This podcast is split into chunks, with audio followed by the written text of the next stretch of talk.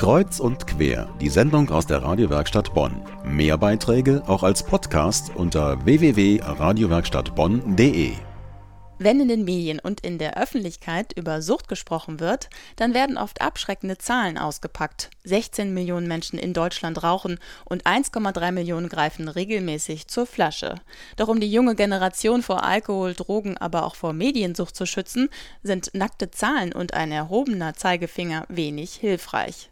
Update, die Suchtberatungsstelle von Caritas und Diakonie in Bonn, hat daher am vergangenen Mittwoch zu einem Aktionstag in Tannenbusch eingeladen. Mein Kollege Kollege Martin Fuß war dabei. Mit Musik, Theater und vor allem Kunst wurde am Mittwoch in Tannenbusch der Aktionstag zur Suchtvorbeugung gefeiert. Die Schülerinnen der Karl Schurz Gemeinschaftsgrundschule machten den Anfang und leiteten eine kunterbunte Veranstaltung ein, bei der Kinder und Jugendliche ihre Projekte zum Thema Sucht vorstellen konnten.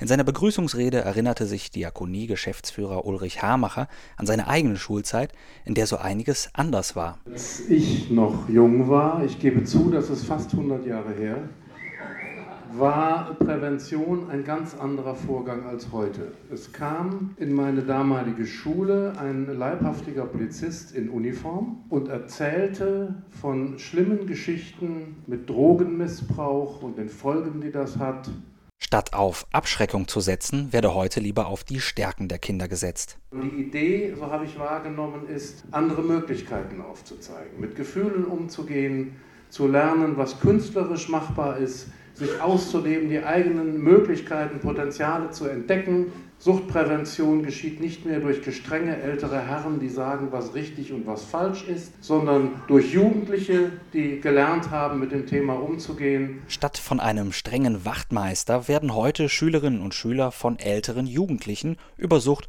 und Suchtvorbeugung aufgeklärt. Und statt mit schockierenden Zahlen um sich zu werfen, steht die Kreativität von Kindern und Jugendlichen im Vordergrund. In der Klasse 8c der Freiherr vom Stein Realschule wurde daraus das Projekt Farbenrausch. Jasmin Friedrich von Update. Wann trinkt man oder wann würde man zu Rauschmitteln greifen? Da sind die Jugendlichen eigentlich drauf gekommen, die Gefühlswelt, die persönliche Gefühlswelt ist oftmals der Auslöser dafür. Also wenn man sich zum Beispiel einsam fühlt, dann greift man vielleicht auch eher zur Flasche. Das ist ja bei Erwachsenen eigentlich auch so. Das Malprojekt war dann eigentlich, sich mit diesen persönlichen Gefühlen zu beschäftigen und Bilder zu malen, in denen die Gefühle in Farbe und Form zum Ausdruck kommen. Im Thomas Morus Haus wurden die fertigen Bilder dann am Mittwoch ausgestellt. Darauf zu sehen, mal grimmig finstere Gestalten für Gefühle wie Wut, aber auch freundlich bunte Figuren für Fröhlichkeit. Eine Schülerin aus der Klasse 8c. Als erstes habe ich einen Arm gemalt, ich habe äh, ein Körperteil genommen und ich habe fröhlich gemalt. Und wie man schon sehen kann, ist da so eine Spirale dabei. Und diese Spirale bedeutet einfach nur das, dass man meistens ja auch nicht weiß, Fröhlichkeit, von wo das kommt. Und das ist halt einfach dann dieses Gefühl, halt unbewusst zu wissen, dass es jemandem fröhlich gut geht. Gefühle, die man mit Worten fast nicht beschreiben kann, können umso besser mit Kunst zum Ausdruck gebracht werden. Gleichzeitig lernen die Jugendlichen, dass sie selbst etwas gestalten und erschaffen können, dafür Anerkennung bekommen und so nicht auf Alkohol oder Drogen angewiesen sind. Also sowieso war ich jetzt sowieso gegen Alkohol und all diese Sachen, aber jetzt erst recht kann ich auch Leuten, die solche Probleme damit haben, kann ich ihnen vielleicht auch helfen. Also habe ich auch was dazu gelernt. Während im Thomas Morus Haus die Besucher die Bilder bestaunen konnten, fand draußen ein Fest für Groß und Klein statt. Ein Nachmittag mit bunten Luftballons und alkoholfreien Cocktails. Kunst kickt. Suchtprävention mal unverkrampft.